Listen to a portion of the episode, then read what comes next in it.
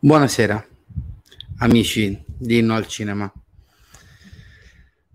Un saluto al Cinefilo Gentile, a Brugiova e a T 18903 che sottolinea l'ovvio.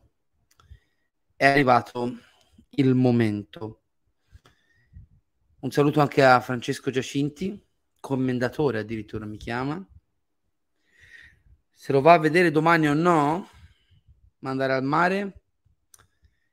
Ah, proprio siete carichi, proprio c'è del fatalismo nei vostri commenti.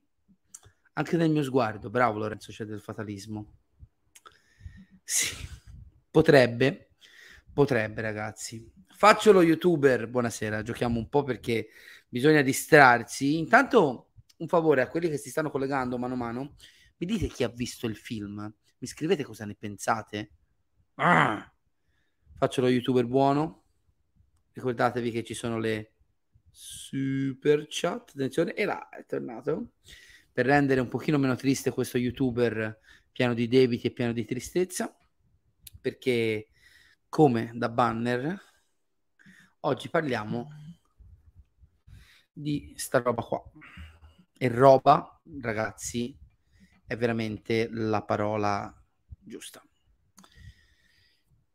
non è un segreto la, la, mia posizione nei confronti di questo film. Ieri, anzi la sera stessa della visione, giovedì, tramite i miei canali social, ho espresso subito un'opinione molto forte, per quello che può contare la mia opinione. Intanto un saluto anche a Leo Blackfire. Ciao caro.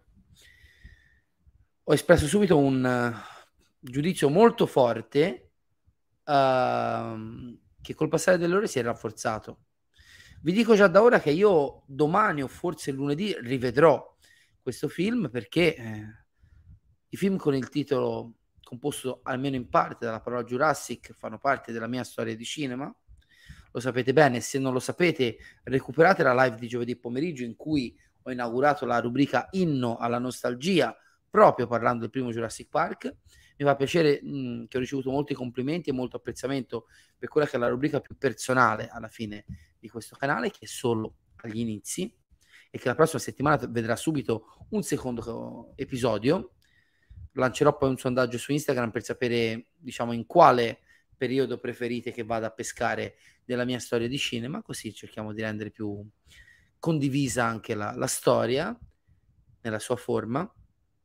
Fa parte, ripeto, i, i film con il, titolo, con il titolo composto a parola Jurassic, parzialmente, della mia storia di cinema e quindi, visto che giovedì sera non, era, eh, non erano disponibili, devo tornarlo a vedere con i miei fratelli.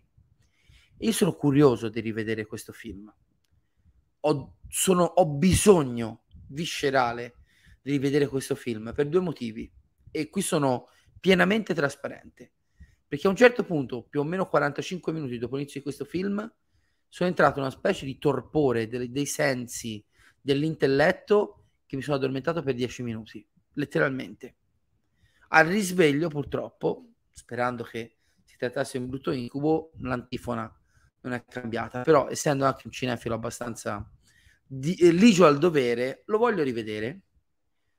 Eh, ma, come ho detto subito dopo la visione, e ci ho riflettuto, eh, credetemi, ci ho riflettuto, ho cercato di fare mente locale tirato fuori titoli, visto che mi ha citato anche nei commenti come Morbius, come i due Amazing Spider-Man, erano almeno dieci anni che io non mi sentivo così violato all'interno di una sala cinematografica.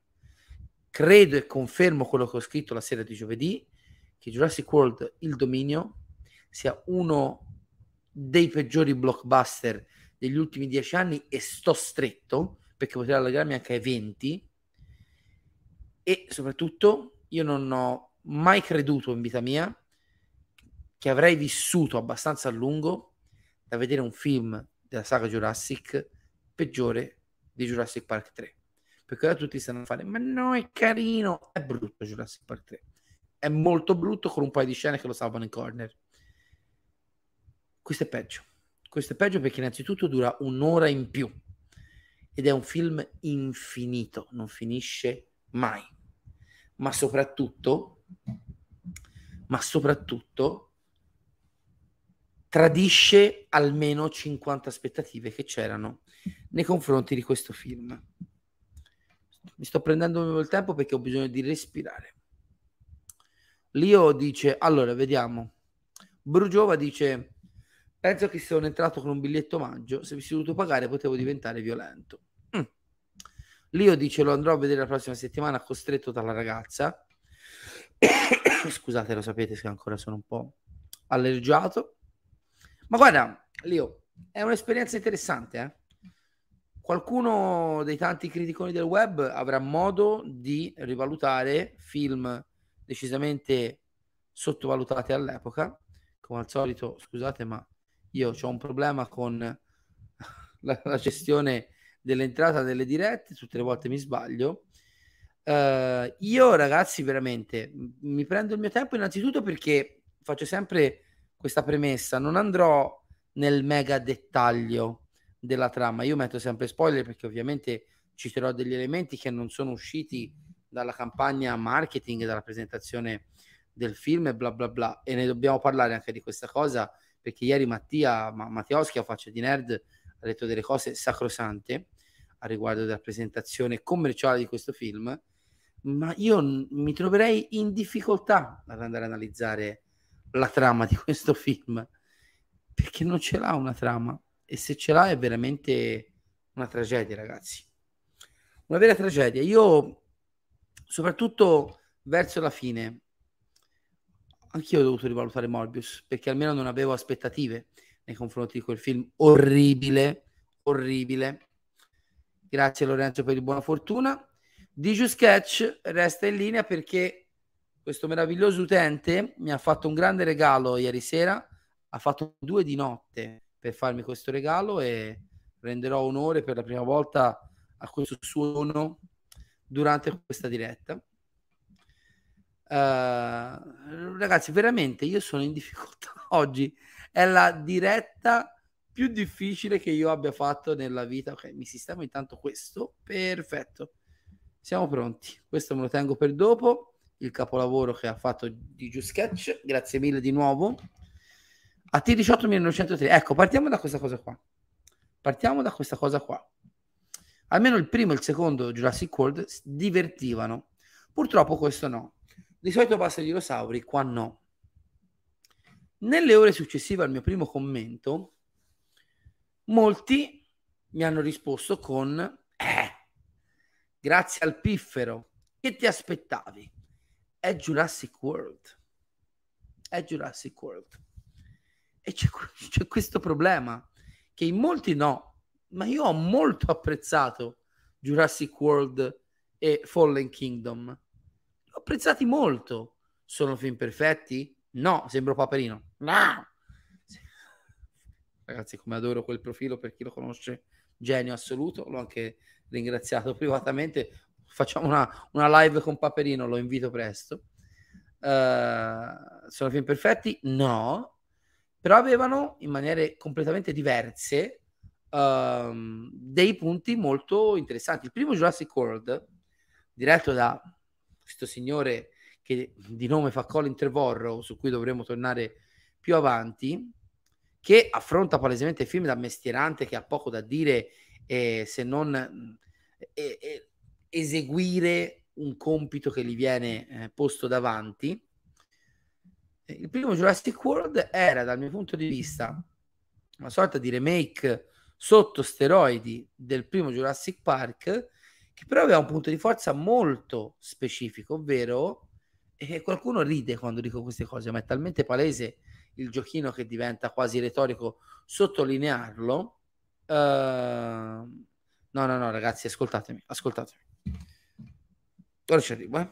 Mi fate arrabbiare. Brugiova non mi fare arrabbiare. Non mi fare arrabbiare. Allora, Jurassic World, il primo, aveva dalla sua questo giochino metatestuale nel quale attraverso la trama del nuovo film si andava a sottolineare l'assoluta intoccabilità e superiorità artistica, culturale, eh, chi più ne ha più ne metta, del Jurassic Park di Steven Spielberg utilizzando la nostalgia di noi appassionati in una maniera sì un po' feticista, ma anche intelligente o quantomeno divertente.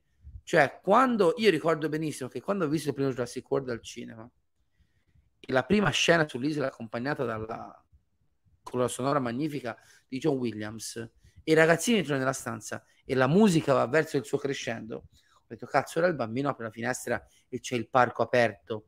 Vi ricordate il poster? Il parco è aperto. Una cosa che io da bambino volevo vedere, peccato che non hanno mai aperto il Jurassic Park, che io lo voglio vedere pieno di gente, che funziona.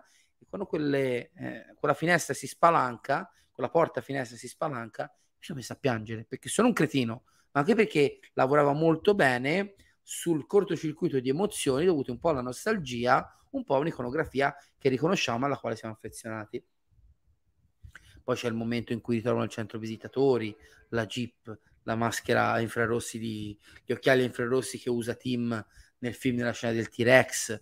E alla fine, per sconfiggere il nuovo mostro, Indominus Rex, il dinosauro delle corporation, si era costretti a liberare la tirannosaura di Jurassic Park, che imponeva la sua superiorità, risottolineando quello che il film va dicendo tutto per tutta la sua durata. Una cosa semplicissima, ma divertente, stupida, ma divertente, discretamente eseguita, mi sento anche di permettermi di dire. Il secondo film palesemente cercava di rilanciare e fare una cosa che fino a quel punto la saga non aveva mai fatto, ovvero muoversi in direzioni inesplorate. C'era un po' di horror, sì, c'era la parte sull'isola, ma finiva a metà film. C'era l'introduzione della bambina clone, del socio di, di John Hammond, c'era la, il cameo di Am Malcolm che faceva nostalgia, però c'erano innanzitutto delle scene d'azione belle, perché tutta la fuga verso la, lo strapiombo a mare con i dinosauri che rincorrono i nostri eroi è molto bella, così come è molto toccante la morte della brachiosaura, che è quella di Jurassic Park, che muore alzandosi sulle zampe proprio come nella prima scena in cui l'abbiamo vista nel 93. C'erano comunque degli elementi visivi, drammatici, nostalgici che ti davano qualcosa. Il Velociraptor sul tetto che entra nella villa dell'Ockwood è comunque un colpo d'occhio so, um, come si chiama? Eh, oh mio Dio. Suggestivo, scusatemi, ogni tanto mi parte l'embolo. Jurassic World Il Dominio è un film talmente svogliato talmente folle, talmente insicuro, o anzi incapace di prendere una direzione che non riesce a essere divertente, non riesce a essere coinvolgente, non presenta neanche una scena emozionante, addirittura, porca miseria, non riesce a utilizzare la colonna sonora di John Williams per farti venire un brividino di nostalgia. E ce ne vuole a non saper fare una cosa così facile. È gratis fare una cosa del genere. Arriva addirittura a riportare in scena tutti e tre insieme i tre leggendari protagonisti di Jurassic Park, il dottor Ian Malcolm di Jeff Goldblum, la dottoressa Ellie Sattler di Laura Dern, il, il mio preferito Alan Grant, interpretato da Sam Neill, e renderli delle macchiette.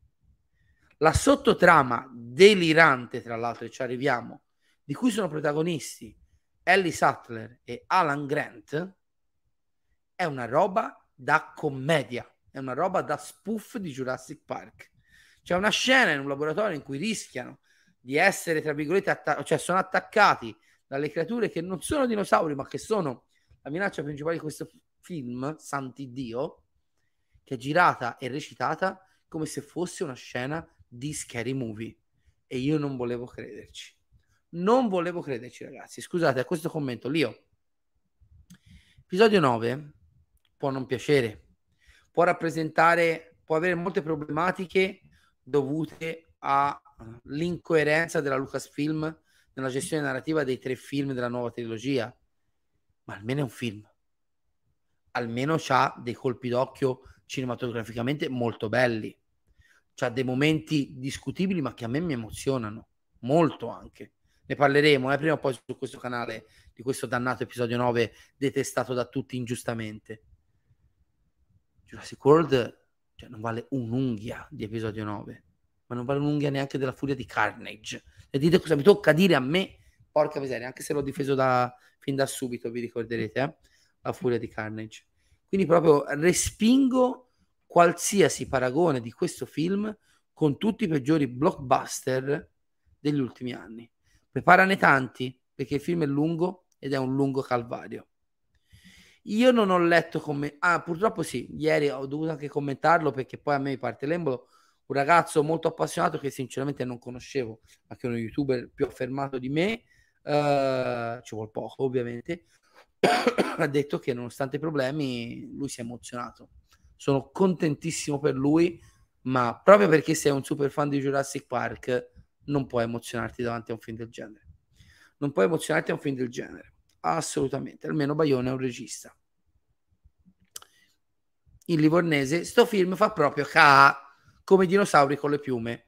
L'ho ridetto ieri a faccia di nerd, ho fatto ridere tutti, come sono brutti i dinosauri con le piume. E non la voglio la scienza perfetta. C'era ormai un'iconografia dei dinosauri e bisogna fare quella. Perché quel Velociraptor con le piume e grida vendetta, non si può vedere. Già il primo film Jurassic Park, attenzione, ci sono delle critiche. Era molto Idee varie è stato eliminato dal mio canale. Guarda, l'ho già detto l'altro giorno. Eh, io diventando grande, rivedendolo quasi al punto di consumare la percezione esterna del film Jurassic Park, ho trovato dei difetti di scrittura, di struttura. Fai girare a Trevorro Jurassic Park e poi ti faccio vedere un film brutto. Quando c'è un maestro dietro la macchina da presa, anche una sceneggiatura traballante può diventare un capolavoro. E se Jurassic Park è un film brutto, io sono la controfigura di Brad Pitt.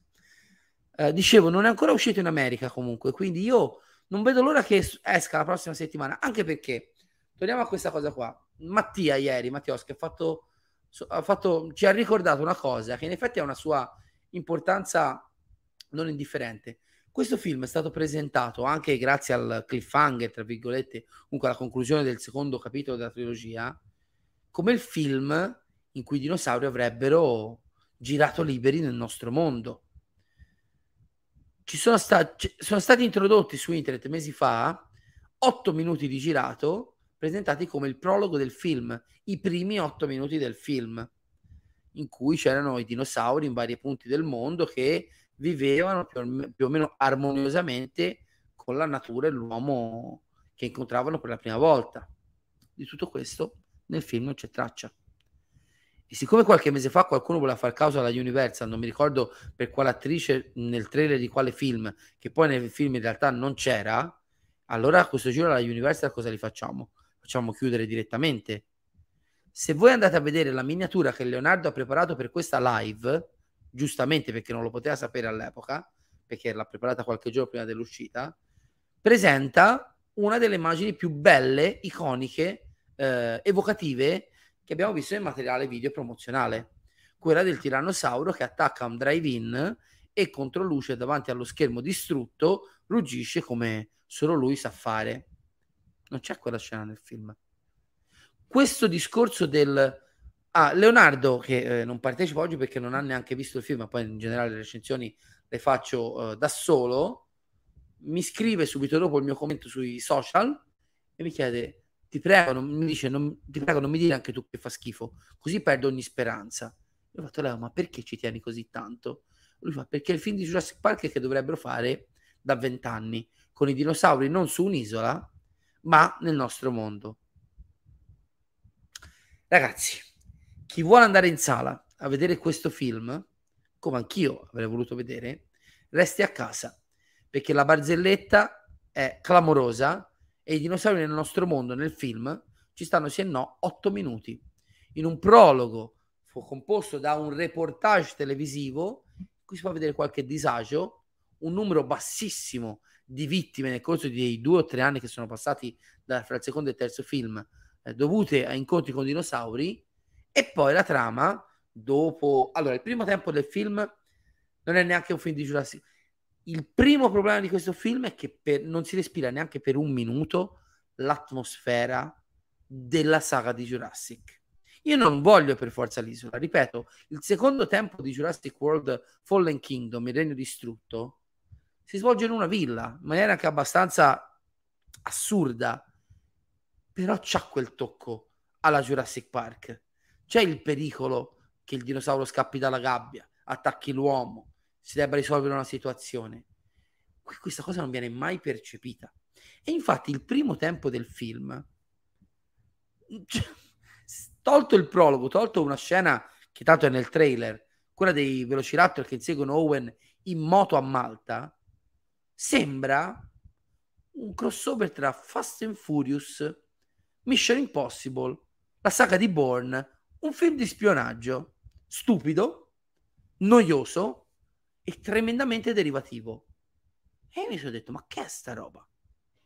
Io non sto guardando film di Jurassic Park o di Jurassic World. Che è sta roba? Cioè, ma cosa stanno pensando questi?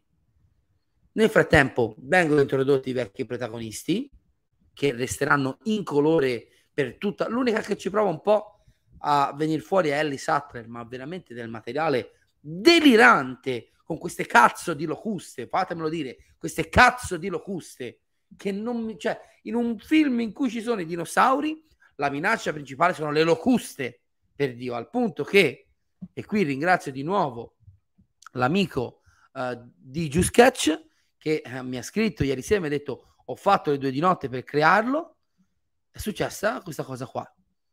Uh, allora, dov'è? Vediamo. Lo ringrazio tantissimo perché non vedevo l'ora di potervelo mostrare. Questo è il nuovo logo della saga di Jurassic World, signore e signori. Il, la minaccia di questo film sono le cazzo di locuste. Ma come stiamo, ragazzi? Ci sono i dinosauri a piede libero nel mondo e nel secondo tempo quello che io speravo esplodesse di gloria giurassica, ci sono ste cazzo di locuste in laboratorio di cui bisogna prelevare un cazzo di campione di DNA. Ma cos'è? Cioè, ma che trama è? Poi è chiaro, non c'è solo questo nel film. Non è che il resto non solo è peggiore, ma è anche, cioè, rafforza la stupidità del tutto. Il, il buon BD Wong, il dottor Harry Wu, è sempre lì a far danno. Come diceva Mattia, non l'hanno ancora arrestato, è ricercato in tutto il mondo. E ogni ditta di, ehm, come si chiama, di biogenetica se lo prende per fare ulteriori danni. Owen, togliamo i tre protagonisti storici. Owen, Claire, la bambina clone, hanno l'importanza in questo film veramente di una comparsa di spalle in fondo a, a, a un'inquadratura.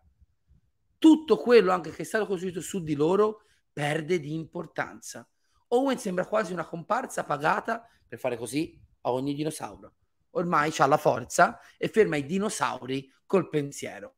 Una roba che non ci si crede ma poi delle dinamiche. C'è questo aereo che sta precipitando per salvare Claire, la fa eiettare col paracadute. Questa finisce tra le grinfie di un dinosauro pericolosissimo, una scena orribile che nei trailer, nelle foto sembrava fichissima, quella in cui si immerge sott'acqua viene giù l'aereo e questi due, la pilota, tra l'altro personaggio pessimo, sopra le righe ed eccessivo ed anche inclusivo come al solito, perché sì, venduto così in maniera spicciola, non che mi dà noia, lo dico sempre, ma perché mi dà noia che venga strumentalizzato in una trama l'inclusività come roba da vendere, eh, aprono il portellone, escono, neanche un graffio cioè l'ha fatta eiettare, l'ha messa più in pericolo di quanto eh, sarebbe stato in pericolo andare giù con l'aereo. Sono dinamiche che fanno ridere drammaticamente, per Dio.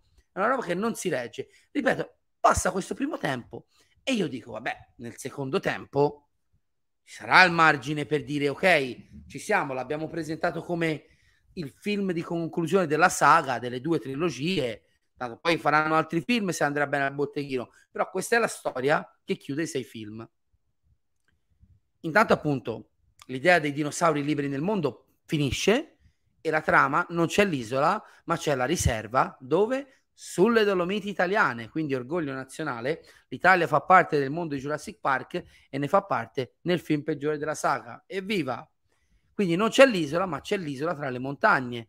Uomini chiusi in una realtà isolata dove i dinosauri ovviamente sfuggono al controllo, ma non c'è un minuto di quello che succede che ti coinvolge, che ti emoziona, 200 personaggi secondari di cui non ti frega niente, vanno addirittura, addirittura, avrete visto il mio post perché l'ho voluto sottolineare non per fare il saccente, ma perché era palese che l'80% delle persone in sala non aveva capito che il capo della nuova, il nuovo cattivone, il capo della nuova mh, ditta di bioingegneria genetica era il Lewis Dobson di Jurassic Park. Doxon, Doxon è arrivato Doxon. Perché è trattato come un cretino che arriva fuori dal nulla e Oddio, ragazzi, vi giuro, io sto sparlando perché ho talmente tante cose cattive da dire nei confronti di questo film che ci divento scemo. C, un saluto a Jacopo intanto e a Matteo che mi fa una domanda. No, non ne escono bene. Sono tre macchiette. cioè, è una roba. Ragazzi, ieri un ragazzo in un mio post Instagram mi scrive: Ma ho letto che non ci sono tanti collegamenti al mondo perduto a Jurassic Park 3. Ma com'è possibile? Ma questo è il film che chiude la saga. Che fine ha fatto Sarah Harding? È lo spinosauro di Jurassic Park 3? Io mi sono messo le mani nei capelli, mica per lui, eh, ci mancherebbe, e eh, non l'ha visto il film. Ma c'è questo problema alla base. Questa è la fine di una saga che, almeno sulla carta, doveva chiudere le trame o quantomeno rendere omaggio a una saga iniziata nel 1993. E questo, guardate, non è tanto il problema di non rifarsi al mondo perduto che magari anche le nuove generazioni conoscono meno, o al primo Jurassic Park che ha citato solo con la presenza di tre protagonisti, con V e Doxon e con un, un paio di inquadrature del centro visitatori abbandonato all'inizio del film. Il problema è che non porta rispetto neanche ai primi due capitoli della sua stessa trilogia. Cioè, questa trama non ha nessun tipo di collegamento, di coerenza con Jurassic World e con Jurassic World il regno distrutto. È questa la gravità. E soprattutto non si percepisce come la fine di una storia. Non si chiudono le trame. Blue, quel cazzo di Velociraptor, che era al centro anche emotivo del rapporto con Owen, del rapporto fra dinosauri e umani nel parco. C'è all'inizio 10 minuti, due minuti alla fine per il salutino finale e poi non c'è in questo film viene messo da parte anche lui. Cioè, quelle poche cose a cui il pubblico si era affezionato nei film precedenti.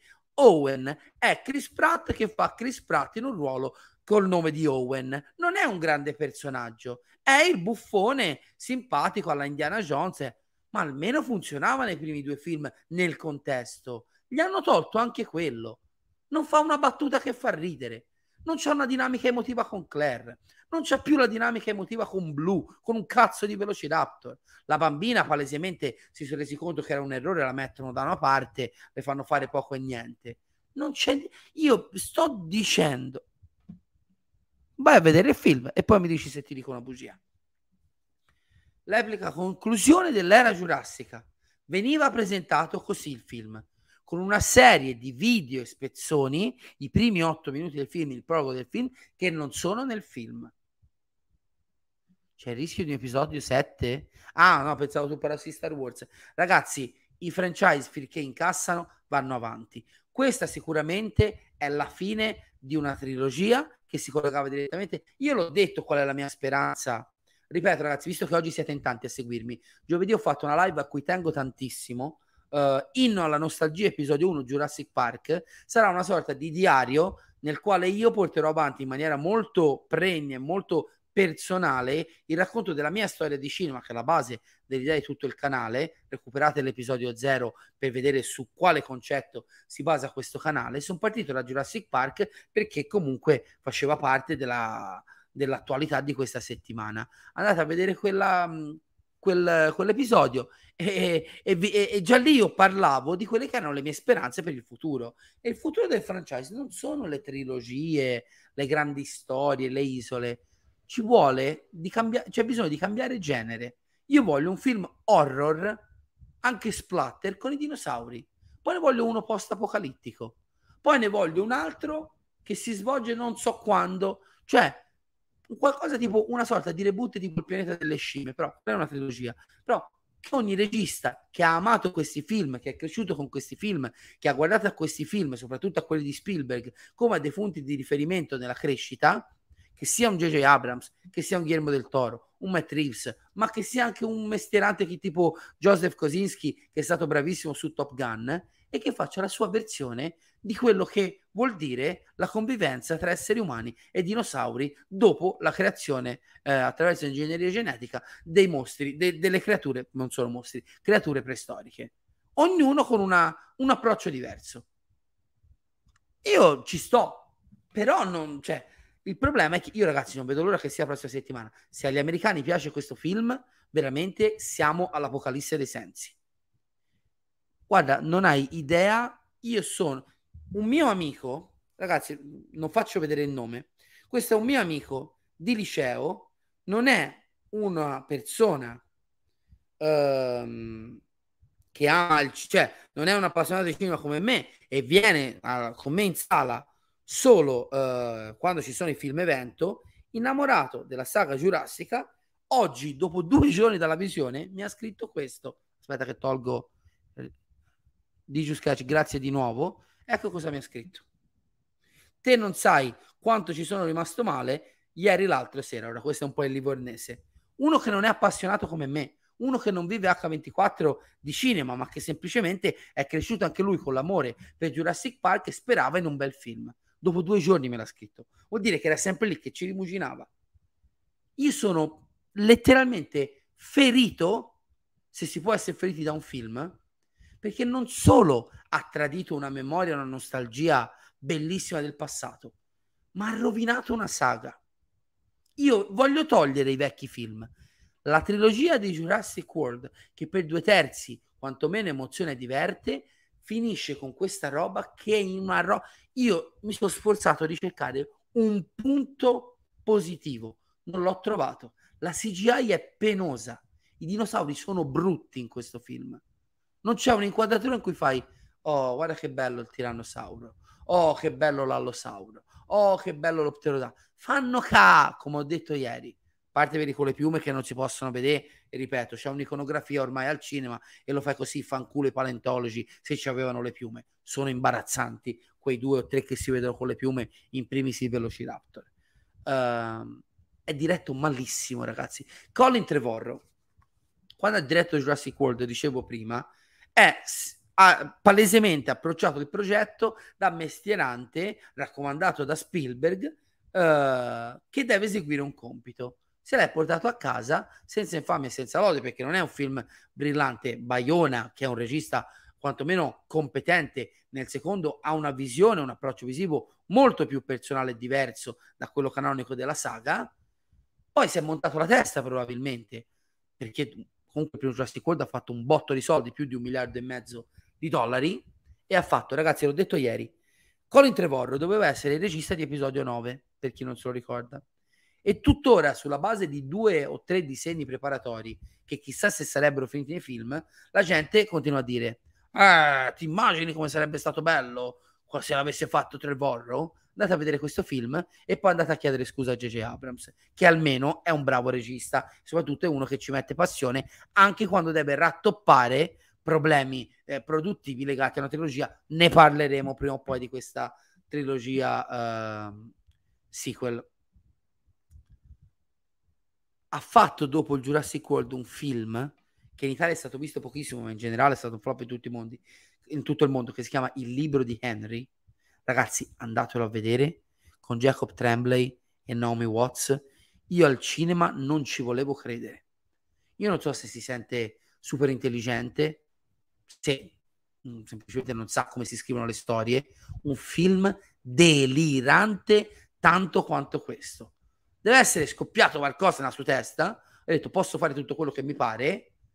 E ragazzi, il Colin Trevorrow di Jurassic World non è il Colin Trevorrow di Jurassic World il dominio perché non sono lo stesso regista ripeto il primo non è un film di grande regia ma almeno se lo portava a casa almeno se lo portava a casa qui veramente non c'è un momento che è girato in maniera interessante la CGI è usata a cazzo gli attori non sono diretti addirittura vengono messi da parte sono accessori tanto quanto sono i dinosauri. I dinosauri in un film di Jurassic World sono accessori, ma dove vogliamo andare? Veramente sto girando a vuoto. Scusate, questo qua sembra quasi un rant, ma sto dicendo tutte cose. No, Zehor, ma che mi dici? Come ha fatto a non farti schifo questo film? Scrivimi, ti prego, Spiegami, tanto siamo in territorio spoiler. Cosa ti è piaciuto in questo film? Ti prego, veramente, dimmelo. Oh, poi ragazzi, uno... sarebbe molto bello questo caro casalingo di Voghera. Un bel giallo con i dinosauri sarebbe molto bello. Magari accusano un Velociraptor fuori controllo, invece c'è l'assassino che ha usato un, un artiglio di Velociraptor per uccidere la vittima e nascondere la sua... Scriviamolo, casalingo, scrivimi. Scriviamo una grande sceneggiatura. Scusate, stavo, volevo recuperare. Si può recuperare. Aspetta, stavo leggendo una cosa su Spielberg. Uh, bah, bah, bah, no, Valmin, questo è un altro luogo comune che scaccio. Spielberg non è la mafia del cinema. Spielberg è semplicemente il regista di maggior successo della storia del cinema, forse secondo solo George Lucas, e in quanto tale ha carta bianca su tutto quello che fa. E ogni tanto, essendo un essere umano, per quanto semidivino, può sbagliare, ma può sbagliare fino a un certo punto, perché ripeto, Jurassic World non è un brutto film e Trevorrow lì non fa i danni che fa in questo film. Eh, uno poi si fida. Eh, guarda, Planet Nemesis, che ringrazio della super chat, sottolinea il momento di maggior dolore di giovedì sera. E sono rimasto seduto per leggerlo, eh, perché volevo, me ne volevo rendere conto. Quando io ho letto che il film, o meglio, quando ho letto il nome di Steven Spielberg, collegato a questo film mi è venuto quasi da piangere. È stato un dolore e vedo che è stato condiviso non solo da me ma anche da altri, un dolore vero. Non che Spielberg sia la prima volta che mette il nome su dei progetti brutti, eh ragazzi, me lo ricordavo anche prima il mio amico Guglielmo Favilla che è venuto a trovarmi stamattina, prima o poi lo porterò sul canale eh, col Marrano, grande attore Guglielmo Favilla, ma però a questo giro a questo giro è veramente uno del Michael Bay. C'è una live intera sul mio canale che ti spiega perché non è un regista di merda. Allora, allora, allora, allora. Vediamo un po' qualche altro commento, poi vediamo se non ho coperto qualche aspetto del film. Esatto. Cioè anche lì c'è un primo tempo folle e un secondo che io avevo le mani nei capelli. Matteo, ti fai un grande scusate, grandissimo regalo. È quello il sequel di un classico del passato che merita la visione in sala. Poi ragazzi lo sapete, eh? Io vi dico in maniera anche un po' incosciente che i film vanno sempre visti, anche quando non fidatevi, vedete, Zehor l'ha apprezzato, a me mi dispiace per lui, però io dico sempre, i film si guardano, poi se ne parla male insieme. Jurassic World è comunque un, un evento, è in sala, ci starà per un bel po', anche solo per la curiosità di vedere se sono pazzo io e se sono pazzi tutti i miei colleghi di facce di nerd che ieri erano d'accordo con me o se veramente questo film è un disastro e soprattutto se avete visto gli altri non, eh, non toglietevi la possibilità di andare al cinema c'è bisogno di andare al cinema in questo momento e io non mi permetterei mai di dire non andate a vedere un film in sala che i film si guardano anche quelli brutti io vado a vedere anche quelli brutti vedete Game Scienza Play dice io tutto sommato mi sono divertito ma il film è una ciofeca gigante e innegabile. Voglio però difendere i dinosauri primati che secondo me erano belli come design. Ragazzi, c'è questa inquadratura micidiale del Velociraptor che sfonda il ghiaccio, esce e fa... No, no, no, no, no, via, via, via, via, via. Scusami, non ce la faccio. Non ce la faccio proprio. Lorenzo scrive... per me è stata un'esperienza terribile al cinema. Maratona di mezzanotte. Ah, cribbio. È una cosa che non ho fatto perché a quell'ora ormai sono anziano, non ce la faccio a vedere i film al cinema. Te lo immagini vedere prima Jurassic Park e poi vedere questo subito dopo? Chiamatelo dolore. Bravo, bravo, tu vai, tu vai, tu vai. Ti ripeto, io questa gestione del cazzo, quando ieri questo ragazzo mi ha scritto Sara Harding, lo spinosauro, ma magari avessero fatto un film di pura nostalgia. Guardate, lui mi ha detto: Lo aspetto da tre anni. Spero che faccia un fanservice alla No Way Home. Poi ha parlato male di Ghostbusters Legacy, quindi cancellato dalla vita. Scherzo, ovviamente. Ma magari avessero fatto il film contenitore in cui mettevano Vince Vaughn, Julian Moore, eh, che cappero, ne so, qualsiasi attore, l'ex team da grandi che non si vedono dal mondo perduto, lo spinosauro che arriva con l'elicottero. Cioè, ro- avrei accettato tutto, ma non un film così non Jurassic. Questo è un film non Jurassic.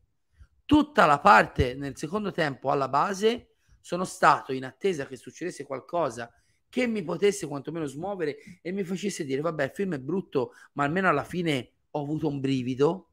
O neanche la musica di John Williams l'ha detto ieri la mia dolce nemica la Svet la fanno suonare una volta e viene interrotta bruscamente. Neanche usarle. Giacchino che io adoro sempre come compositore è assolutamente in colore come il resto del film. E ragazzi veramente sono io sono provato da questa visione spero di andare a rivederlo e trovare due punti che mi fanno c'hanno meno schifo di quando l'ho visto la prima volta giuro eh perché io non voglio male ai film io voglio che i film siano belli non che siano brutti e da difensore dei primi due Jurassic World dire queste parole mi fa malissimo Porca miseria. Porca miseria. No, ragazzi, no. Ma cosa mi hai ricordato? L'avevo, l'avevo rimosso. Bravo Samuele. Oh, ci vuole anche questo. L'inquadratura non è brutta, è un'inquadratura di raccordo. È un'inquadratura di raccordo che viene usata come finale. Io speravo tagliassero su qualcosa, su qualsiasi altra cosa. No, niente da fare. Niente da fare. Oh, madonna. Eh, Valmin, ma non è, un, cioè, non è un confronto fattibile. Nove Home almeno è stupido, ma è coinvolgente da un punto di vista meramente di fanservice. Ripeto, Venom 1, film che io schifo. The Amazing Spider-Man 1 è un film brutto, ma almeno prova a essere un film. Questo non ci prova neanche. Sono molto provato, Za. Molto provato. Vabbè, il Monsterverse è durato Ah, scusami, quello di King Kong e Godzilla, scusa, pensavo quello della mummia di Tom Cruise, eh, gli altri mostri da Universal. Ehm, I primi due sono più belli della maggior parte degli altri. Però sì, alla fine dei conti sì. Alla fine dei conti sì. Eh, li mostra i dinosauri. Peggio, li mostra male. Non c'è un dinosauro che tenga testa ai dinosauri in computer grafica del 1993 sono brutti, sono tremendi, non sono credibili, sembrano di gomma. Registicamente non sono mai valorizzati, drammaticamente non sono mai valorizzati. Sono più importanti le locuste, Locustic Park, maledetta la miseria. Allora, in Italia sta incassando bene. Il primo giorno di programmazione ha fatto più del doppio del primo giorno di programmazione del secondo Jurassic World, ma bisogna tener conto che era un festivo, era il 2 giugno Ieri già si è abbassato molto l'incasso. Io credo che andrà bene. Andrà bene nel primo weekend, anche in America, poi avrà un crollo. Io mi aspetto un crollo clamoroso degli incassi di questo film. Poi, oh, ragazzi, in America sono imprevedibili, eh? Stanno dicendo che sono dei capolavori, roba che io trovo divertente, come le serie Marvel e Star Wars di, di Disney Plus. Potranno anche dire che questo film è divertente, fantastico. Sono pazzi cioè, io veramente, ragazzi, io sto cercando in tutti i modi un punto da difendere di questo film e non lo trovo. Lo vado a rivedere, se trovo un punto a favore del film, lo scrivo sui social. Perché ti ripeto, vi ripeto, io anche quando ci sono film che detesto, tipo Morbius, io non vado in sala per volerlo tron- stron- stroncare. E a me non piace Jared Leto e già c'è un punto a sfavore. In più mi sembra palesemente un personaggio poco eh, interessante, secondario, trattato in maniera ultramoderna rispetto alla versione fumettistica, in maniera un po' tamarra e palesemente con accenni a Spider-Man solo per monetizzare e cercare di creare un universo condiviso, è chiaro che vado in sala un po' rassegnata di vabbè, sarà quella roba lì. Eh, però spero sempre di essere contraddetto. Purtroppo quando, sai, dopo 35 passa anni di visioni cinematografiche, uno ormai la fa la misura anche di quello che sono i propri gusti. E io lo vedo già dal trailer se il film mi può interessare o no. Purtroppo questo film con Jurassic Park 3 sì è meglio di Jurassic Park Il Dominio. Non pensavo di vivere abbastanza a lungo, l'ho detto in apertura Vincenzo, da vedere un film della saga Jurassic peggiore di Jurassic Park 3, che a molti piace, che molti dicono sì è un B-movie ma è divertente, a me mi ha sempre fatto schifo. No, allora Valmin, giuro che se ti piace meno più di episodio 9 o di 9 Home abbiamo un problema, eh? abbiamo un problema grossissimo. Ora poi sapete cosa succede? Che ve ne ho parlato in maniera talmente negativa che farete, ma no, dai, alla fine sei troppo critico. Scrivetemi, eh. vi prego, tutti quelli che lo vanno a vedere, mi scrivano su Instagram in privato perché voglio saperlo se sono pazzo io. Veramente, ragazzi, anche nel contesto dei miei amici di facce di nerd, eh, io sono se- passo sempre per quello che ha la parolina dolce perché io sono un romantico, sono un nostalgico e spero sempre di trovare qualcosa. Io qui non trovo un elemento da difendere. Vedi, anche di, di Just Sketch lo dice, concorda sulla poca valorizzazione dei dinosauri. I animatronics sembravano Muppets, assolutamente. Non vedo l'ora, Valmi, non vedo assolutamente l'ora. Il secondo lo puoi vedere tranquillamente. E soprattutto questo, non è niente di quello che si pensava e soprattutto di quello che ci hanno venduto.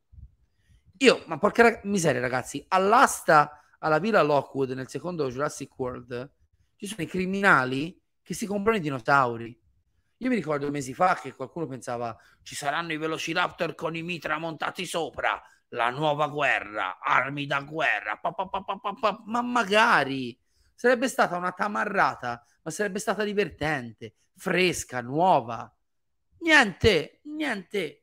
L'unico accenno, a parte il... Sì, c'è tutto questo, diciamo, montaggio iniziale a mo' di servizio giornalistico. La cosa più grave che è successa nel mondo per colpa dei dinosauri, a parte l'incidente di macchina con uno stegosauro che dà un colpo di coda a una macchina che passa su un tornante di montagna, è che un imbecille aveva un mini pterodattilo in gabbia nel negozio e glielo sequestra la polizia con la moglie che gli fa sei un cretino ecco il culmine di quello che era il, la premessa di questo film. Eh sì, è meglio il prologo del film finale. E qualcuno glielo dovrà dire, ragazzi, ma non era questo il film che ci avete promesso. Non l'ho ancora fatto, voglio andare a rivedere sia il prologo che i trailer per vedere quanto vendevano l'idea del film con i dinosauri liberi nel mondo, a contatto diretto con l'uomo, e rispetto a quello allora, peggio di Eternals? No, perché Eternals è veramente una roba che non si regge, però è lungo, è lungo e soprattutto è inutilmente lungo. Eh, io ne parlo bene non perché ne parlano male gli altri, ma perché non, ci se- non c'è tutto quel negativo che ci vedono gli altri. Scusami, eh, Zehor, non, non l'ho visto, provo a recuperarlo, perdonami. Ah, ah, ah, scusami, mi sono perso perché ci sono ci sono un sacco di commenti che arrivano a mitraglietta. Dov'è, dov'è, dov'è, dov'è? Zehor. Zehor, Zehor, Zehor. Eccoti, eh? eccoti, eccoti, eccoti. Per esempio, la storia delle locuste l'ho capita, nel senso che era una minaccia un po'... Ho capito, uh, Zehor, che siano una minaccia, io non lo metto in dubbio. Il problema è che sono una minaccia in un film che si chiama Jurassic World, che cazzo me ne frega a me delle locuste in un film in cui la minaccia devono essere i dinosauri? Cioè, io lo posso accettare come una sottotrama, come una cosa di passaggio, qualcosa che dà il via a, a... Dobbiamo entrare nel laboratorio delle locuste, faccio esplodere tutta la base e per colpa mia libero i dinosauri. Porto avanti le locuste come linea secondaria e poi inizia... No, è più importante la storia delle locuste, perché è più importante la storia delle locuste potrebbe essere un elemento in una trama gestita meglio. Il problema è che tutto quello che c'è intorno è un disastro. Nel primo tempo c'è una cattiva, una, una ragazza asiatica, che sembra uscita da Fast and Furious 9, quindi nemmeno Fast and Furious bello, da quelli mediocri, che poi sparisce. Poi arriva Doxon, poi c'è V, poi ci sono i comprimari che fanno ridere. No, veramente ragazzi. Mh... Mm. E poi un singolo dinosauro alla fine lo abbatti, mentre usciamo di milioni di individui come quello come immagino lo abbatti. Capito? E sono locuste. Io non sono venuto a vedere Locust World, Locust, Locustic Park. Cioè, io sono venuto a vedere Jurassic World. Non mi interessa se ci sono, eh, eh, che ne so, eh, le aquile reali americane che se arrivano in 20 mi ammazzano e sono più difficili da ammazzare perché volano di un tirannosauro. Io sono venuto a vedere un tirannosauro che mangia la gente. Che cazzo me ne frega delle locuste? Quello è il problema caro amico Zehor. Poi, che, se ti, che ti sia divertito, ti ripeto, sono contentissimo per te.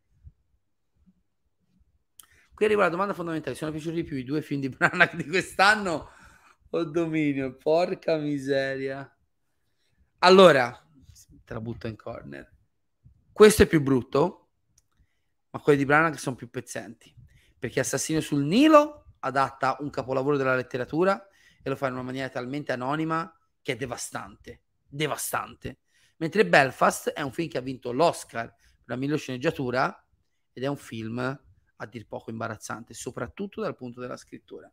Quindi diciamo che nonostante siano meno, sono meno dolorosi, perché uno non mi aspettavo niente e due sono film che secondo me tra un anno verranno dimenticati, come questo del resto. Fa più male questo, mettiamola così. Questo film fa più male perché fa parte di una saga che con i suoi alti e con i suoi bassi mi aveva sempre divertito. Sono andato a vedere il prologo adesso perché l'avevo perso. Dopo aver visto il film posso dire che è scam, assolutamente sì. Io spero che questa polemica, che giustamente ieri Mattioschi ha tirato fuori a Faccinelli, venga fuori appena il film uscirà in America, perché ha dell'incredibile. Fatelo tutti, ragazzi. Esatto, è l'Acoustic Invasion. Io, eh, sì, compriamo, compriamo tutte le locuste, facciamolo, dai. Vabbè. Sono arrivato ora e non so se ne avete parlato, ma il dinosauro che, pa- che prende a pinza il cervo sono esplosi un mare di risate. Ci sono tutte queste...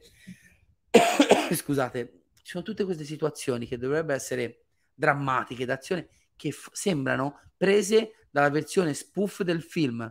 Cioè, dalla... Non lo so, ragazzi, non so più che dirvi.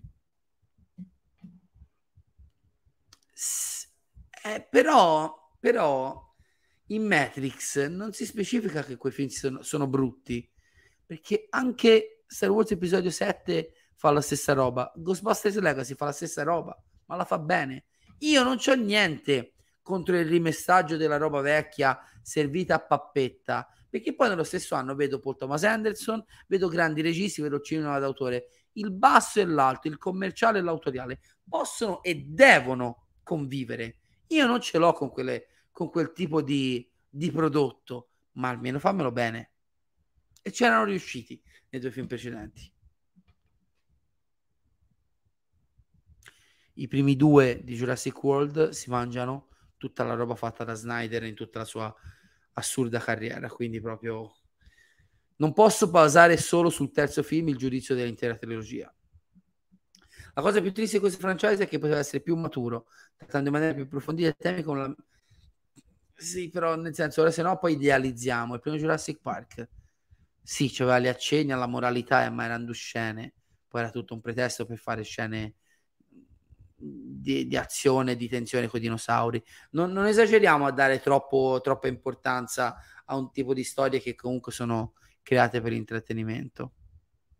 Fra l'altro, il dinosauro con l'extension alle unghie in realtà è un erbivoro, ma lo fanno passare con un altro carnivoro. Eh, carnivoro. Pensate, cannibale, senti io. Ne ho parlato prima, Samuele, ne ho parlato prima. Io non so neanche se è su qualche piattaforma. Io lo vidi al cinema. Stette una settimana malapena in programmazione solo il pomeriggio. E prova, prova a vederlo. Scrivimi in privato, prova a vederlo. Cerca il modo di vederlo e guardalo. No, Zack Snyder è una locusta a questo punto. Io in alcuni momenti, Memory Star Wars 7, ho temuto per il destino. Io mai. Vi ricordate che per mesi Mattioschi ha detto durante le puntate di Facce di Nerd che aveva già visto e segnato la morte di Alan Grant? Io facevo no, ma non c'è bisogno che muoia uno del cast vecchio per dare il senso di nostalgia, di chiusura. Vedrai, magari fosse morto almeno avrei avuto un appiglio emotivo. Non c'è un momento in questo film in cui tu pensi che qualcuno sia in pericolo. È grave, ragazzi, eh? È grave, porca miseria. Magari ci fosse stato quell'aspetto. Magari, neanche quello, neanche quello. Porca miseria, ragazzi.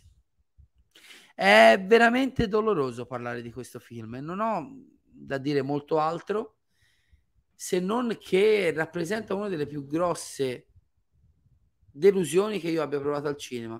Non tanto perché io mi aspettassi un capolavoro, ragazzi, lo risottolineo, ma almeno un film divertente. Metti anche che fosse il minore di una trilogia che non ha soddisfatto tutti, ma almeno mi ha divertito. Io questo film non riesco a collegarlo ai primi due Jurassic World. È grave, eh è grave. Io metto da parte Spielberg, addirittura metto da parte Joe Johnston, che comunque è un film che già è più radicato nella nostra memoria perché è di vent'anni fa. con i suoi due predecessori diretti. Niente. Anonimo? Super anonimo. Ma non perché non sono bravi attori, per come viene usato. Sono tremendi nel film. Sono tremendi. Un saluto a Gianmarco. Grazie a te di aver seguito. Good vibes sempre. Fammi sapere se vedi il film. Scrivimi anche in privato. Mi fa sempre piacere ricevere i vostri messaggi, ragazzi.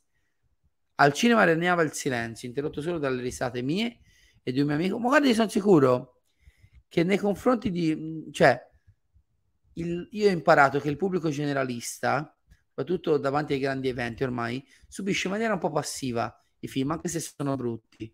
Cioè, io stasera vado a vedere Jurassic World e c'è dinosauri. Non che si fanno bastare dinosauri, che quello potrei farlo anch'io. Non si pongono neanche la questione se la trama è bella. Sono dinosauri. Quindi io sono sicuro che i problemi ci avranno più gli appassionati. Però io vedo, faccio anche fatica a credere che a un pubblico generalista questo film po- possa piacere. Il mio amico vi ho fatto vedere prima fa parte un po' del pubblico generalista con qualche spunto in più, essendo cresciuto vicino a me. Io formo cinefili, non scherzo. Però, cioè, io è finito il primo tempo, ci siamo guardati con il mio amico Filippo, il mio amico Marco, le, le uniche parole che ci siamo detti, botta e risposta, male male. E Filippo fa, eh, male male, male male parecchio. Non c'era altro e Valmint ha risposto ora. Bryce dalla Howard è un bel vedere, sì. Bella, molto sanguigna, molto maschiaccia anche, mi piace un sacco. E poi anche una bravissima attrice, secondo me, al di là di questi film che non le danno molto adito all'ottima recitazione, è una brava regista. Ha preso le parti giuste del DNA di suo padre. Leggiamo. Esatto, è questo. È pure lungo. No, no, no, no, no, no.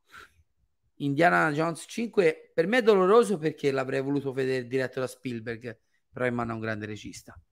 Ma un grande regista e non posso pensare, ricordandovi anche che io difendo Indiana Jones 4 con le unghie e con i denti, pur riconoscendone i limiti oggettivi, ci sono questi momenti di isteria di massa collettivi che per un motivo o per un altro, spesso emotivo piuttosto che razionale, alcuni film vengono presi a pomodori marci in faccia dal pubblico degli appassionati. Indiana Jones 4, episodio 9, episodio 8, Matrix 4, anche se è più apprezzato tra i cinefili per il giochino. Ci vuole un attimino più di calma, soprattutto quando si parla di franchise a cui siamo molto affezionati e di accendere un attimo il cervello. Perché Indiana Jones 4 non è un film perfetto, ma ci sono dei momenti registici, eh, narrativi, che se quello è un film brutto, parliamone, parliamone. Comunque lasciamo stare, non parliamo di indie, non parliamo di indie. Ma Doctor Strange 2 ha creato lamentele perché tutti si aspettavano il proseguio del, fan, del, della, del fanservice becero e fino a se stesso al 100%. Basti pensare a tutti i rumor delle settimane precedenti all'uscita Deadpool nel vetrino, bla bla bla, di No Way Home. Invece racconta la sua storia con qualche amico e la gente ci è rimasta male. L'ho detto in altre puntate, eh, il problema del cinema, soprattutto del cinema commerciale degli ultimi anni, è che lo spettatore eh, che vive di questa roba qua entra in sala ed, e dice se nel film non ci sono A, B e C, fa cacare. Perché deve decidere lui com'è il film. E invece no, si guarda il film, si prende le misure, si riguarda anche volendo, perché la prima versione, la visione, soprattutto in un film molto atteso, non è mai a mente fredda e poi si cerca di capire cosa non torna e perché magari sono state fatte scelte che non rispettano le mie aspettative. Entrare in sala già col pregiudizio è sbagliato da questo punto di vista qua. Vediamo, vediamo, vediamo. Eh, anche quello è Ragazzi, Doxon è veramente un personaggio devastante, devastante. Già c'è il recasting che non aiuta, ma lì purtroppo, cioè purtroppo nel senso l'attore precedente è stato in galera, ha fatto una cosa bruttissima eh, ma non c'è, cioè, se non ci venisse fuori la, la cosa della schiuma da barba, la bomboletta della schiuma da barba, a un certo punto l'80% delle persone non lo capirebbero mai di che personaggio si tratta. Leggiamo qualche altra domanda se li avete e poi chiudiamo. La scena a Malta della rincorsa con gli atroci raptor è oscena. La corsa dei dinosauri è di un finto e malfatto incredibile, assolutamente. Non ce n'è uno, uno fatto bene. Zehor, non ti arrabbiare troppo, ma nonostante gli, gli apprezzi, non sono un grande fan della saga di Toy Story e quindi andrò a vedere Lightyear, ma non è che abbia tutto sto gran hype per, per il nuovo film con l'astronauta. Un saluto a Max Eldorado, recupera, recupera, così piangi insieme a noi. Quale futuro per questa saga? L'ho già detto prima, recupera i minuti precedenti. Sentite, sapete cosa si fa? Lasciamo da parte questo brutto film, se qualcuno lo va a vedere mi, uh, mi faccia sapere e ora la buttiamo un po' di fuori. Un quarto d'ora, eh? eh ragazzi?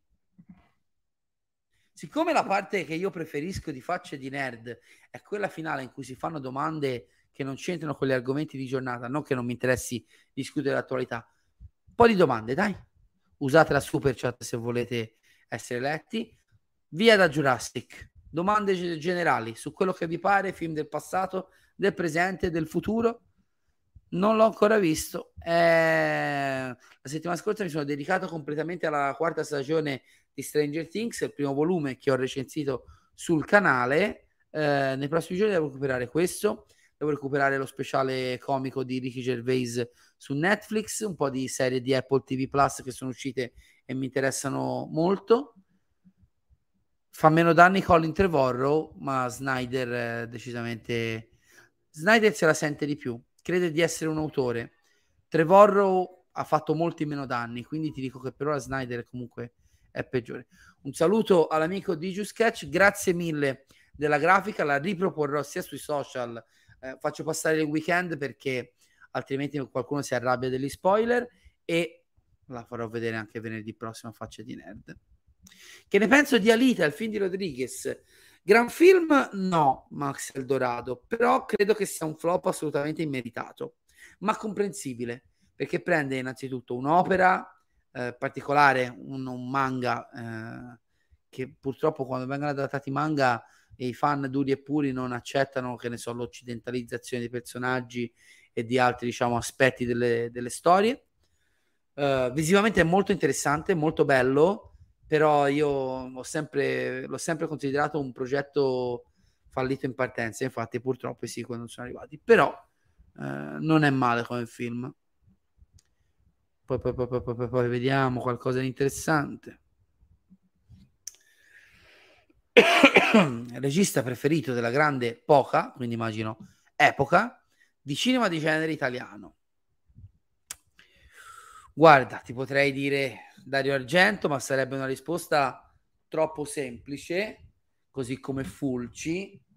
Ti dico che secondo me Elio Petri è il mio regista, insieme a Fellini, il mio regista italiano preferito, proprio perché è riuscito a combinare in molti dei suoi film un cinema d'autore, se la definizione si può ancora usare in maniera corretta, e un'ottima commissione fra cinema d'autore e cinema di genere.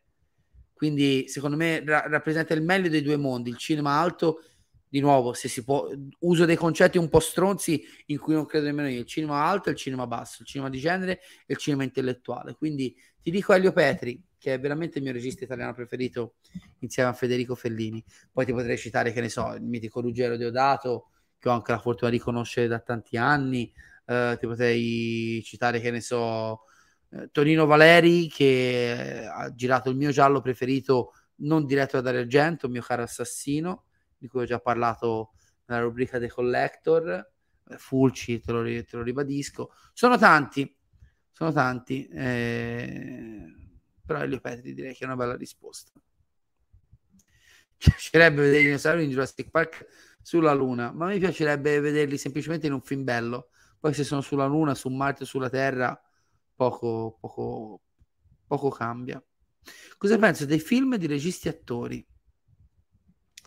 Beh, allora, eh, i registi attori sono sempre esistiti e hanno sempre, diciamo, portato sullo schermo risultati altalenanti da un punto di vista della qualità. Quelli che citi, per esempio, Clooney l'ho stimato molto all'inizio della sua attività di regista, ora si è un po' fermato però Good Night e Good Luck, Confessione di una mente pericolosa, eh, sono film che mi sono abbastanza piaciuti. Ben Stiller un po' meno, sinceramente. Eh, Favreau è un bravissimo mestieran- mestierante che ha saputo ben calarsi in realtà produttive non semplici da gestire. Domanda dal pubblico. Ma quanto siamo fortunati ad avere Jennifer Connelly? Ho visto Maverick, fondamentalmente se ne sta tutto il tempo a guardare Tom Cruise con occhio trombino, bello, hashtag occhio trombino, ma va benissimo così. Eh, ragazzi, patrimonio dell'umanità, sempre e comunque. No, non me l'hanno ancora chiesto. eh, ragazzi, passerà, eh, sta allergia, la tosse. Allora, su quella che è la mia opinione del processo Amber Heard Johnny Depp, ho scritto in un post su Facebook e Instagram. Ho dovuto tagliare dei piccoli passaggi un po' goliardici, diciamo più livornesi e sanguigni su Instagram perché il limite dei caratteri è più corto quindi se uno vuole leggere il commento completo vada sul mio profilo Facebook personale e non starò qui a ripetermi.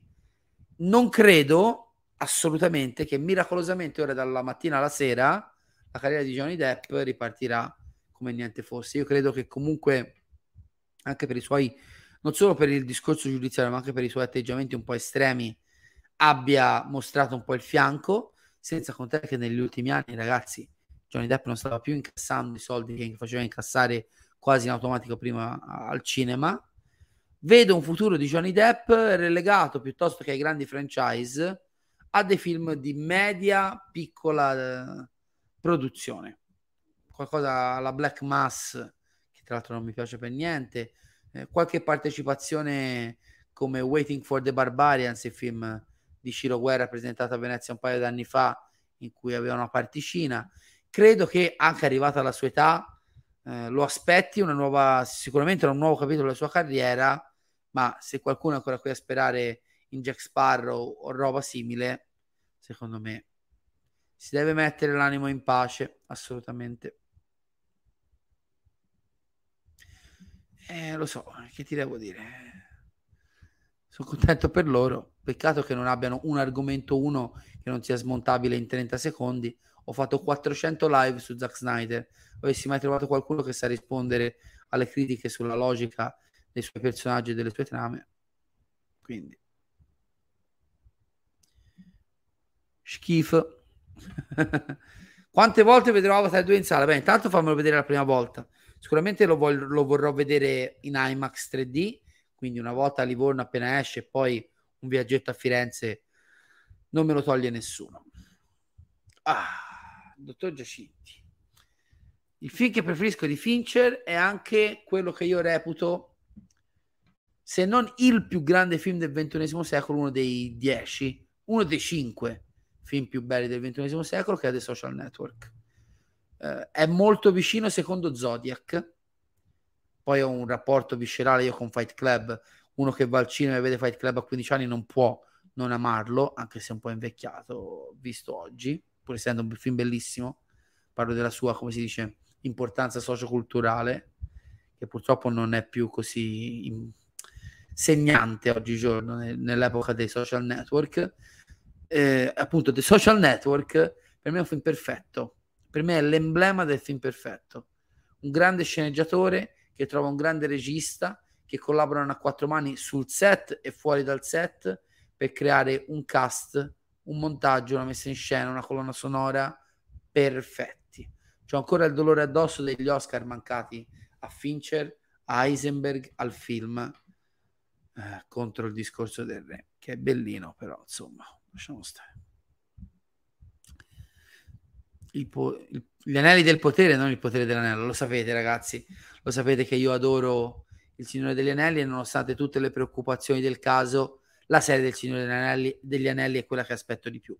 Subito dopo, in questo grappolo di serie TV che arriveranno tutte fra la fine di agosto e la prima decade di settembre, quando io sono a Venezia, quindi dovrò anche soffrire, arriva subito seconda House of Dragon, of the Dragon, che secondo me sarà una piacevole sorpresa, e la nuova stagione di Cobra Kai, che arriva addirittura non a dicembre come negli ultimi due anni, ma a settembre il 9, se non sbaglio. Film di Khan che attendo di più quest'anno sicuramente quello di Pak Chan-wook, il regista di Old Boy che adoro quasi sempre, anzi sempre possiamo dirlo. Non vedo l'ora che esca. Il suo ultimo film, Mademoiselle, in italiano, Handmaiden, è un capolavoro assoluto. Questo è un altro thriller psicologico che mi, mi si dice essere girato da Dio. Non vedo l'ora di poterlo vedere. Vedi? Vedi Fabrizio che lo snobismo fa male? Lo snobismo fa male. Se un, una roba è super popolare non vuol dire per forza che faccia cacare. Sinceramente no, la guarderò con molta curiosità, però io ragazzi con Tim Burton un po' magari ne parliamo. C'ho un rapporto di odio-amore che veramente fa dal giorno alla notte. Quindi insomma, è la decima vittima, l'ho preso poco tempo fa in Blu-ray. Che film. Che film. Eh, ricordiamolo, il buon Massimo. Oggi è il ventottesimo anniversario della morte del mitico Massimo Troisi. Suo film che preferisco, magari è una risposta un po' stronza perché non è un film puramente suo, ma è un film suo e di qualcun altro a quattro anni, però io ci sono cresciuto e pochi film mi fanno ridere come non ci resta che piangere. Non sono mai stato un grande fan del postino, per esempio. Sarà un po' che l'ho visto che ero molto piccolo, avevo dieci anni e quindi magari non mi ha colpito in un certo modo. Sarà perché lo trovo anche un po' registicamente povero. Lui è bravissimo nel film e si vede tutta la sofferenza di un'interpretazione ai limiti del appunto poco prima che morisse. Però il film non mi è mai piaciuto, l'ho trovato sempre abbastanza smielato. Bronx di De Niro è bellissimo, bellissimo. Troppo cattivi? Non l'ho visto, mi dispiace. Poi, poi, poi, poi, poi, qualche altra domanda, poi, altri 10 minuti. Into the Wild di Sean Penn, mai piaciuto, perdonatemi. So che piace a tanti. Sapete perché non mi piace? Proprio anche per la percezione che ne ha spesso e volentieri il pubblico. Tutti pensano che sia un inno alla libertà invece che inno al cinema, quando invece è un film cioè, nerissimo. Questo muore cacandosi addosso perché mangia una bacca, perché ha deciso di vivere fuori dalla società. È un film su una sconfitta, non è un film su una vittoria, almeno io la vedo così e non mi è mai sinceramente molto piaciuto. Eugenio, c'è una recensione sul canale, recuperala che ne ho parlato in abbondanza. Secondo te qual quale sarà il film di quest'anno che incasserà di più? Io punto su Thor Love and Thunder o Avatar 2? Avatar 2 ragazzi. Io Dominion credo che al miliardo se ci arriva ci arriva eh, fisiologicamente, però veramente o la gente è impazzita. Se al secondo weekend questo film non c'ha un crollo totale, no, non so veramente più cosa dire. Qual è il film che aspetti di più? Escluso il film evento. Mm. Di quest'anno? Beh, sicuramente The Fablemans di Spielberg. Eh, aspetto un, un, bel po' di roba che dovrebbe arrivare a Venezia, tipo il nuovo Chazelle, perché comunque io ho un rapporto altalenante con Chazelle ma il nuovo Babylon mi sembra si chiami parla della Hollywood di un tempo e quindi è un argomento che mi piace molto poi pare che il film sia lunghissimo uh, insomma ce n'è di roba che deve arrivare che mi ora su due piedi non mi vengono tutti i titoli ma questi sono i primi due che mi sono venuti in mente Killer of the Flower Moon ovviamente di Scorsese ma non so se riuscirà ad uscire quest'anno più probabile che uscirà nel 2023 film preferito della saga di Mission Impossible quello a cui sono più affezionato è il secondo. Probabilmente il mio preferito è il quarto, Protocollo Fantasma. Poi, poi, poi, poi, poi. Eh, oh. Siamo fratelli nello spirito. Tanto basta, caro Francesco. Allora, ripeto, per tanti anni è stato uno dei miei film culto assoluti. Rivisto oggi, rappresenta bene l'epoca in cui è uscito ma non ha più la stessa risonanza. Io sono sicuro che se oggi un ragazzetto di 15 anni vedesse Fight Club non troverebbe molti punti di appiglio. Purtroppo è proprio un film che è morto con la generazione, o meglio, che ha avuto un'importanza specifica per la generazione per la quale è stato prodotto, fondamentalmente, anche se forse era un pochino più piccolo. Siamo i ventenni di inizio anni 2000, di fine anni 90, inizio anni 2000, oggi secondo me non avrebbe lo stesso riscontro. Oh, oh, oh, aspetta, sono scorsi avanti. No, per niente proprio. Per me è il suo film peggiore. Veramente il suo film peggiore. Eh, no, però la nostalgia tendenzialmente sarà su film singoli. Magari troverò qualcosa di Tim Burton di cui parlare, così ci leghiamo un, un discorso in generale su, sul regista. Mank di Fincher è un bel film, è un bellissimo film, ma l'avrei preferito un po' meno cerebrale, un pochino più di pancia. Bravissimo Gary Oldman, meraviglioso bianco e nero che ha vinto giustamente l'Oscar alla fotografia, però mi aspettavo qualcosa di un pochino più viscerale, ecco, mettiamola così. Finché mi ha spaventato di più. Quando ero piccolo sicuramente Profondo Rosso, in età più adulta io quando penso ai, ai film che mi hanno più spaventato e all'esperienza di vederli in sala penso sempre a The Descent di Neil Marshall, un po' dimenticato, chi non l'ha visto lo vado a recuperare, e a um, Rec. Primo Rec, anche il secondo, il primo Rec non si batte ragazzi, non si batte. Un saluto a un amico giurassico, Alessandro Tommasi, live ottima, personalmente non ho scritto commenti perché questo film mi ha veramente svuotato e ogni parola sarebbe superflua sono distrutto dentro, ti abbraccio virtualmente perché avrai ben capito che il dolore è eh, condiviso. Samuele dice a proposito di rilanci, nostalgia e fanservice, mi piacerebbe sentirti parlare un giorno in maniera approfondita uh, di J.J. Abrams, che ormai è diventato regista sottovalutato. Sono assolutamente d'accordo. J.J. Abrams è un gran furbone, ma un gran, fur- un gran furbone con due palle così, un cuore così e una testa così. E quasi tutto quello che ha fatto, quasi, mi fa, eh, fa molto specie che sia sottovalutato, sinceramente. Tolto il Re Leone, qual è il cartone a cui sei più legato? potrei citarti per uscire un po' dalla Disney. Io ripeto, sono un bimbo della Disney perché ho avuto la fortuna di potrei dirti la bella bestia o Aladdin, ma sarebbe più o meno la stessa cosa. Ti dico e tu mi capisci, io tifo il Livorno, però quando ero piccolo il Livorno come ora purtroppo era in categorie infime e tra le big, ora mi, odierete in molti immagino, ho sempre simpatizzato per la Juve. Il giorno che la Juve ha perso lo scudetto all'ultima giornata a Perugia, Francesco saprà sicuramente di quello che parlo, subito do- dopo la partita, in una giornata piovosissima, mio amico Marco Saller, che è stato ospite del canale per parlare dei, del cinema uh, del Cavaliere Oscuro, Batman, mi disse ora andiamo a vedere questo film. Io no, non l'ho mai visto, questo non l'ho mai visto, non me ne frega, farà schifo. Andiamo, andiamo, andiamo. Siamo andati a vederlo e io sono uscito cambiato, super entusiasta e innamorato dalla proiezione di South Park, il film Bigger, Longer and Uncut. Non mi ricordo com'è il sottotitolo italiano, un film che tuttora reputo geniale a dir poco è anche stato un po' dimenticato e secondo me eh, andrebbe un po' riscoperto. Per chi non l'ha visto, lo recuperate.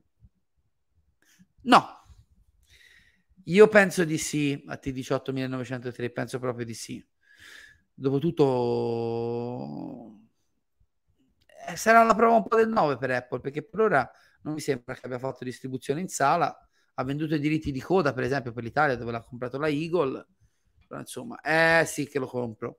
Lo compro alla grandissima, bellissima edizione in uscita ad agosto. Ne parleremo a tempo, do- a tempo debito con The Collector.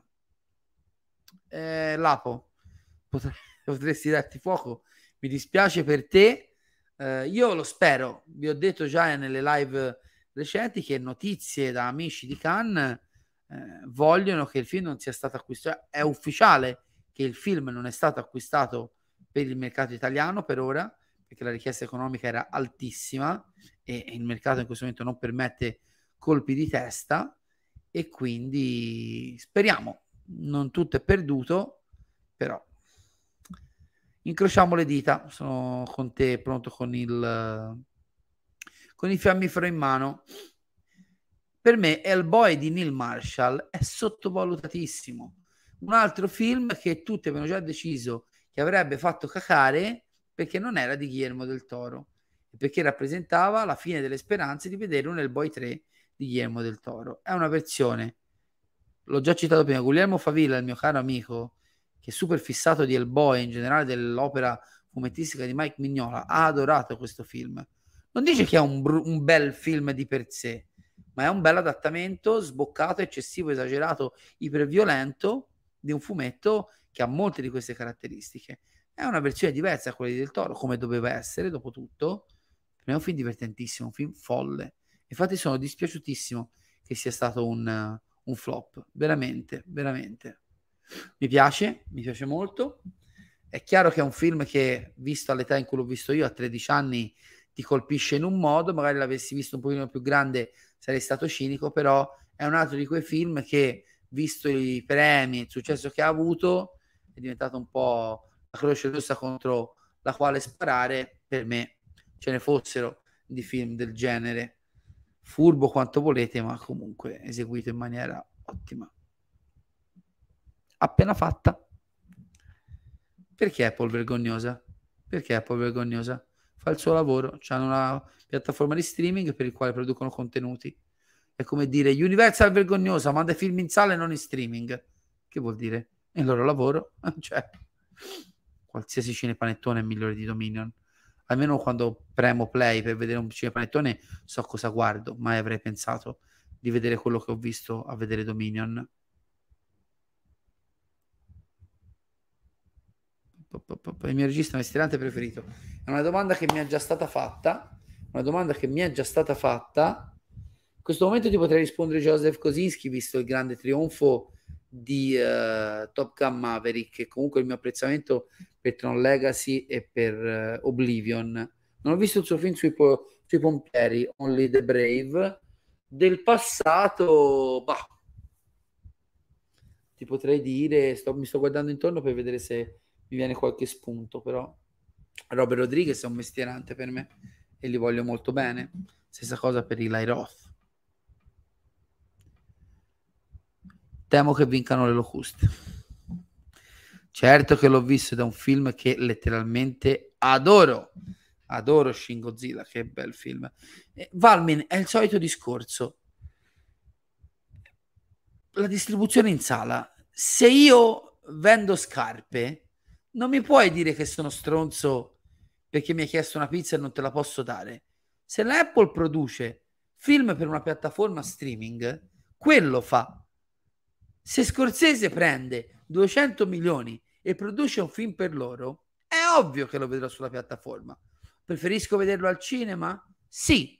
Non si può perché l'hanno prodotto loro? Ci doveva pensare una manager e dargli soldi. Col problema che Apple 200 milioni per una piattaforma streaming li può spendere. La Paramount, la Universal, la Warner spendono 200 milioni per un film in sala, ne incassa 30, sono alla canna del gas o comunque li gira parecchi coglioni.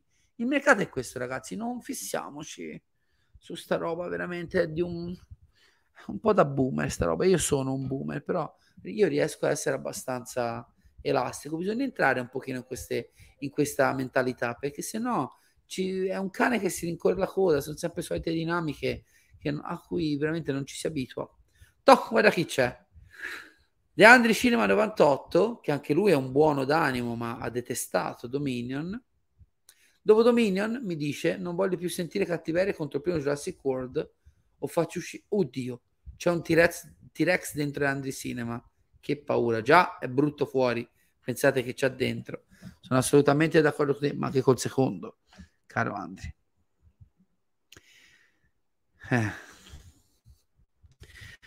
Vi racconto, ora io non so quanti anni tu abbia, caro T18 1903, spero 18 per te, visto il nickname. Ti racconto una storia dell'orrore. Più vai avanti con l'età, più aumentano i cazzi della vita quotidiana, più aumenta la stanchezza, meno forze hai per guardare roba. Qualche giorno fa parlavo delle mie abitudini, proprio credo nella puntata di Stranger Things che è sul canale, dell'epoca d'oro della mia, diciamo, passione delle serie TV. Ti dico, dal 2007, 2006-2007 al 2014, 2013-2014, io tornavo da lavoro anche alle 2 di notte, perché faccio il lavoro a turni, riuscivo a vedermi una, due, forse tre puntate di una serie TV. E poi il giorno dopo mi svegliavo un pochino più tardi e continuavo la vita. Se lo faccio ora, probabilmente muoio. Quindi fra il lavoro da operaio, il lavoro per la traduzione dei fumetti, la scrittura degli articoli, la casa, la ragazza, eccetera, eccetera, vedo un decimo delle cose che vorrei vedere. E come dico sempre, la frustrazione e la condanna dei grandi appassionati di storie. Sarà sempre una storia in più che avresti voluto vedere, leggere, ascoltare, condividere. E così va bene. Non deprimiamoci, facciamoci bastare. Diciamo che in una settimana, fra sala, casa, serie TV, eccetera, vedrò una media di una decina di prodotti. Ora, dieci anni fa erano 20, magari. Lo conosco, ma non l'ho mai visto. Non, eh, non l'ho mai visto. Eh, assolutamente. Quante serie TV vedo all'anno? Molte meno di prima, anche perché ce ne sono troppe e non sono assolutamente all'altezza del mio tempo libero, quasi tutte. Ti direi una media di una trentina. Sì, ora come ora una trentina di serie l'anno le guardo. 25-30. Marty McDonough tra poco chiudiamo, eh ragazzi, 5 minuti. A 1.30 chiudo. Matty McDonagh è un regista che tendenzialmente mi piace. Ho adorato il suo In Bruges, infatti anni fa, poco dopo l'uscita del film, eh, passai un ultimo dell'anno con la mia ex ragazza proprio a Bruges, tra l'altro vacanza deliziosa, se potete andate a visitare la piccola cittadina belga. Eh, non mi è piaciuto per niente poi Sette Psicopatici, Tre manifesti Epic Missouri, Missouri l'ho visto in anteprima mondiale alla prima proiezione stampa al Festival di Venezia, amandolo. La seconda volta che l'ho visto mi ha iniziato un po' più a scricchiolare. Il terzo atto del film per me non funziona quasi per niente. Uh, il cambiamento repentino del personaggio di Sam Rockwell, uh, la scena con Peter Dinklage al ristorante. Diciamo che... Eh, per essere un film che è uno spaccato di vita di provinciale americana, a lungo andare anche a rivederlo mostra un po' il fianco nel suo essere un po' troppo teatrale e poco realistico. Poi è un buon film, però è uno di quei film su cui mi sono dovuto ricredere dopo una prima visione in cui mi ero assolutamente dalla quale ero uscito assolutamente entusiasta. Ancora nessuna notizia certa, pare imminente l'uscita, speriamo a fine anno insieme all'uscita di Avatar in sala. Nope, secondo me incasserà molto bene, in Italia no. Tra l'altro ho visto per la prima volta con Jurassic World, forse è l'unica nota positiva della serata, il trailer in sala in Italia. L'uscita è stata fissata l'11 di agosto ed è andata bene perché esce a metà luglio, fine luglio in America. Io temevo che andasse addirittura a settembre, magari quando ero a Venezia. 11 agosto speriamo che non ci siano ulteriori rinvii. È uno, ecco, è uno dei film, forse è il mio film più atteso dell'anno al di fuori del grande film evento. Sì, me l'ero dimenticato. Grazie del, dell'assist. Andri, nope. Non vedo l'ora che esca. 11 agosto, corriamo a vederlo in sala. Cosa mi aspetto da The Boys? Un cazzo niente perché l'ho mollata dopo quattro puntate della prima stagione. Da amante del fumetto l'ho trovato un adattamento trivializzante che prende tutte diciamo le parti più sfrontate, bo- boccaccesche e iperviolente della, della narrativa appunto sul fumetto della storia per far piacere al pubblico generalista, ma non mi parlava per niente.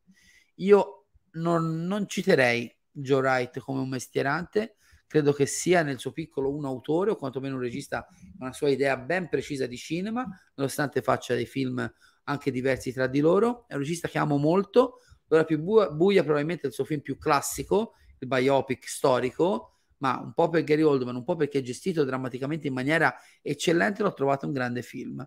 E di suo a me piace anche La donna alla finestra, che è stato spennacchiato da tutti su Netflix, ma che secondo me invece è un gran bel film. Bastardo! Se fossi regista, preferiresti vincere l'Oscar o il Livorno campione d'Italia? Cazzo, Francesco! No, l'Oscar. L'Oscar è il sogno della mia vita. Oh, senti cosa sto dicendo. L'Oscar sarebbe veramente il sogno della mia vita. Purtroppo, essendo anche un po' vanitoso, devo mettere l'io davanti anche a Livorno. Oddio! Dopo dovrò mandare alle mie compari di stadio questo spezzone e essere infamato per tutto il giorno. Ma vabbè, oh. bisogna prendere, bisogna prendersi le proprie responsabilità. Ciao Andri, buono studio. Curtis Hanson era un grandissimo regista. Uno, una puntata de, dell'Ino alla nostalgia sarà per forza dedicata a uno dei miei film preferiti in assoluto, il suo LA Confidential, ma io adoro molto anche quel suo film un po' dimenticato che citai in un quiz del collezionista di ombre da Adriano, Wonder Boys, con Michael Douglas, Tobey Maguire, Katie Holmes e Robert Downey Jr., un film splendido che molti non si ricordano ed è un gran peccato perché è una grande commedia ama- amara e brillante, fantastica, fantastica. Recuperatela se non l'avete visto. Film molto sottovalutato, essendo il remake di un capolavoro, è stato anche esso un po' licenziato a cuor leggero, secondo me invece è una versione americana molto interessante di una storia già raccontata meravigliosamente da Park Chan-wook.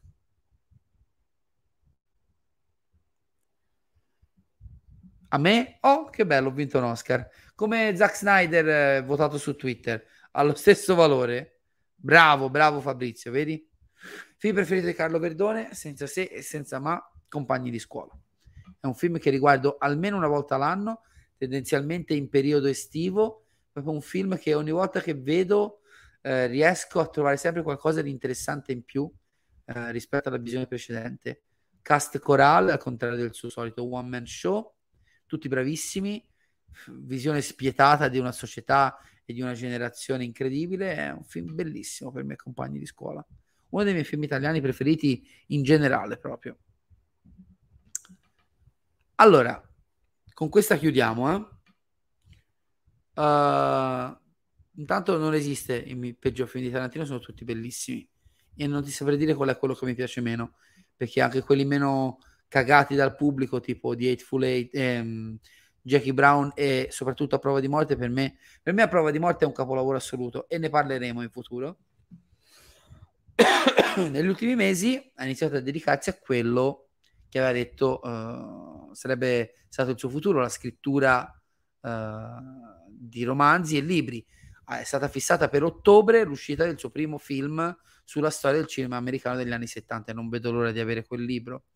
Giusto ieri è stato annunciato che eh, terrà un podcast insieme a Roger Ebry, eh, suo co-sceneggiatore di Pulp Fiction, s- dando consigli come facevano al videonoleggio a cui lavoravano su film gemme segrete degli anni in cui lavoravano appunto al videonoleggio. Quindi è vero che si sta dedicando a nuovi progetti che non sono la produzione cinematografica, ma credo anche che sia molto innamorato del mezzo e non so se riuscirà a mantenere la promessa fino... Io spero di no, mettiamola così. Non credo che riuscirà um, a mantenere questa promessa. Ragazzi, io spero che vi abbia fatto piacere anche quest'ultima parte uh, di live con le domande perché dovevamo un attimino liberarci dalle tossine della discussione precedente. Ripeto, con questa stroncatura totale, perché di stroncatura totale bisogna parlare nel caso di questo film, non voglio assolutamente invitarvi a non andare in sala, bisogna andare in sala, bisogna vedere i film e poi criticarli semmai. Questo rappresenta comunque un film evento e quindi eh, so che attirerà molti di voi in sala nonostante tutto. Uh, fatemi sapere cosa pensate del film, scrivetemi tranquillamente in privato su Instagram, mi fa sempre piacere, un sacco piacere ricevere i vostri commenti in privato.